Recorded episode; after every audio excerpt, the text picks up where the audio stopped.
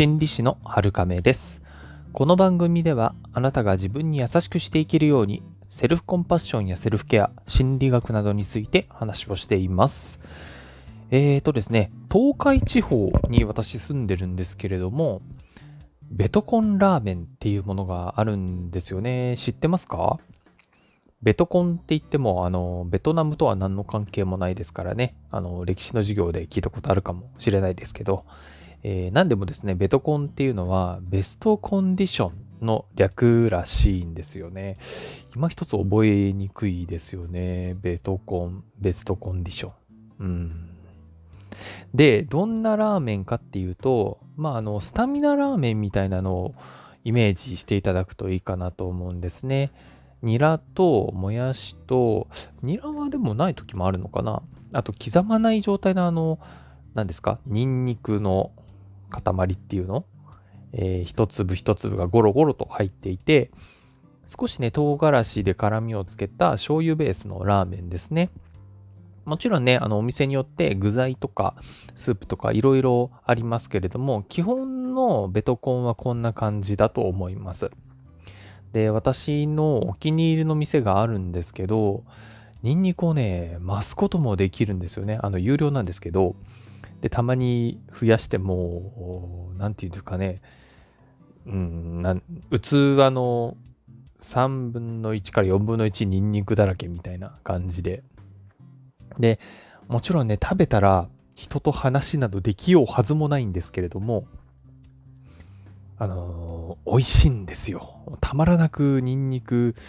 のね、味が染みてて、うまいんですよ。これ、行きたくなっちゃうんですよね。で、あの、ニンニクって温めるとホクホクになるじゃないですか。それを頬張りながら、ニンニクの効いたね、スープと一緒にラーメンをすすったり、ね、あのー、シャキシャキのもやし食べたりとかね、たまんないんですよ、これ。でね、あの、ニンニクって結構刺激強いんでね、あの、元気、胃腸が元気な時に食べて、えー、さらにね、元気になるようなイメージですね。あの、評判のいい店がね、もし近くにあったらね、一度はね、行ってみてくださるといいかなと思ったりします。はい。さて、今日のメインですけれども、ぼんやりする時間を持ちましょうっていうお話です。えー、何かとね、考えることを強制してくるこの時代ですけれども、リスナーさんは普段ぼんやりってできてますか？もしかしたら中にはね、ぼんやりするのが逆に苦痛だなっていう方もいるかもしれませんね。そういう時は自分の中の思考とか感情、感覚っていうものから逃避してる状態にあるかもしれないです。なのでね、そういう方にこそぼんやり時間はね、いいんだよってことを知ってもらいたいなと思います。最新の脳神経科学の世界では、脳にはですね、あの大きく3つのモードが存在するっていうふうに言われています。ちょっとね、名前を出すとね、長ったらしくて分かりにくいので、ここではね、次のように表現します。1つ、考えるモード。2つ、橋渡しモード。3つ、ぼんやりモードですね。出てきましたね、ぼんやりがね。えー、それで考えるモードっていうのは普段、えー、僕もリスナーさんもやっていることですね。意識とか注意を向けたり、集中したり考えたり、そういうね、日常的に意図的にやっていることです。そして、ぼんやりモードは無意識っていうのにちょっとイメージ近いんですけれども、まあ文字通りぼんやりしてる時の脳の状態です。最後に橋渡しモードですけれども、これは字のごとく考えるモードとぼんやりモードの橋渡し、つまり中継をしているモードになりますね。どれがいいっていうことではなくて、どれも大事なんですよね。人にとってはね。それで今日の話は、ぼんやりタイム大事だよっていうことなんですけれども、ぼんやりのメリットとして、想像力が豊かになるっていうことが挙げられます。よくありますよね。お風呂に使っている時とか、あのトイレであのリラックスしてる時にアイデアがひらめいたりとか、なんか思い出せなかったことが浮かんできたりとかね。これはぼんやりモードの力ですね。さらに勉強とかあの、頭をね、しっかり使った後に、ぼんやりとした時間を、えー、10分くらい持ったりすると、記憶の定着とか整理がね、うまくいきやすくなるってことも分かっていたりします。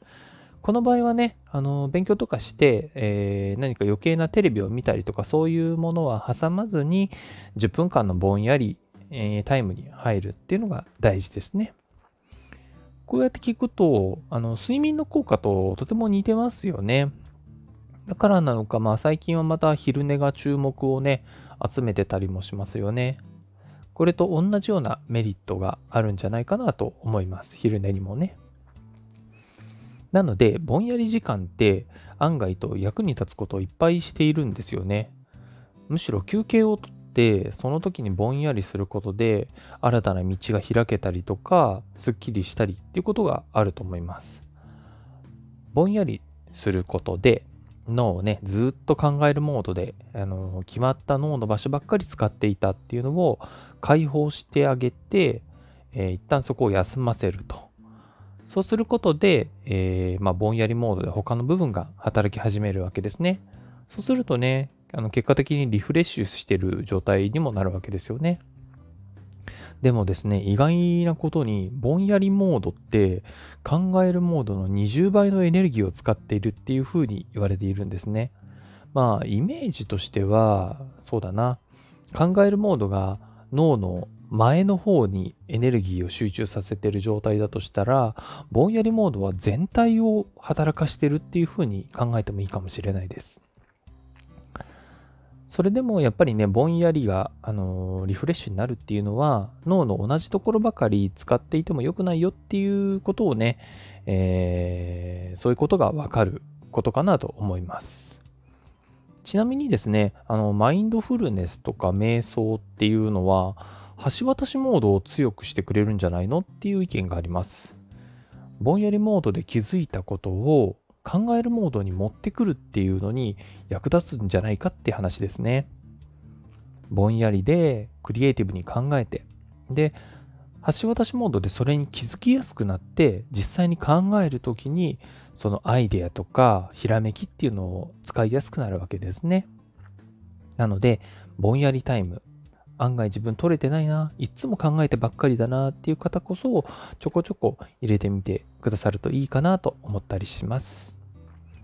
今日も最後まで聞いてくださってありがとうございます。この放送がお役に立てれば嬉しいです。今日もあなたが自分に優しくあれますように。心理師のはるかめでした。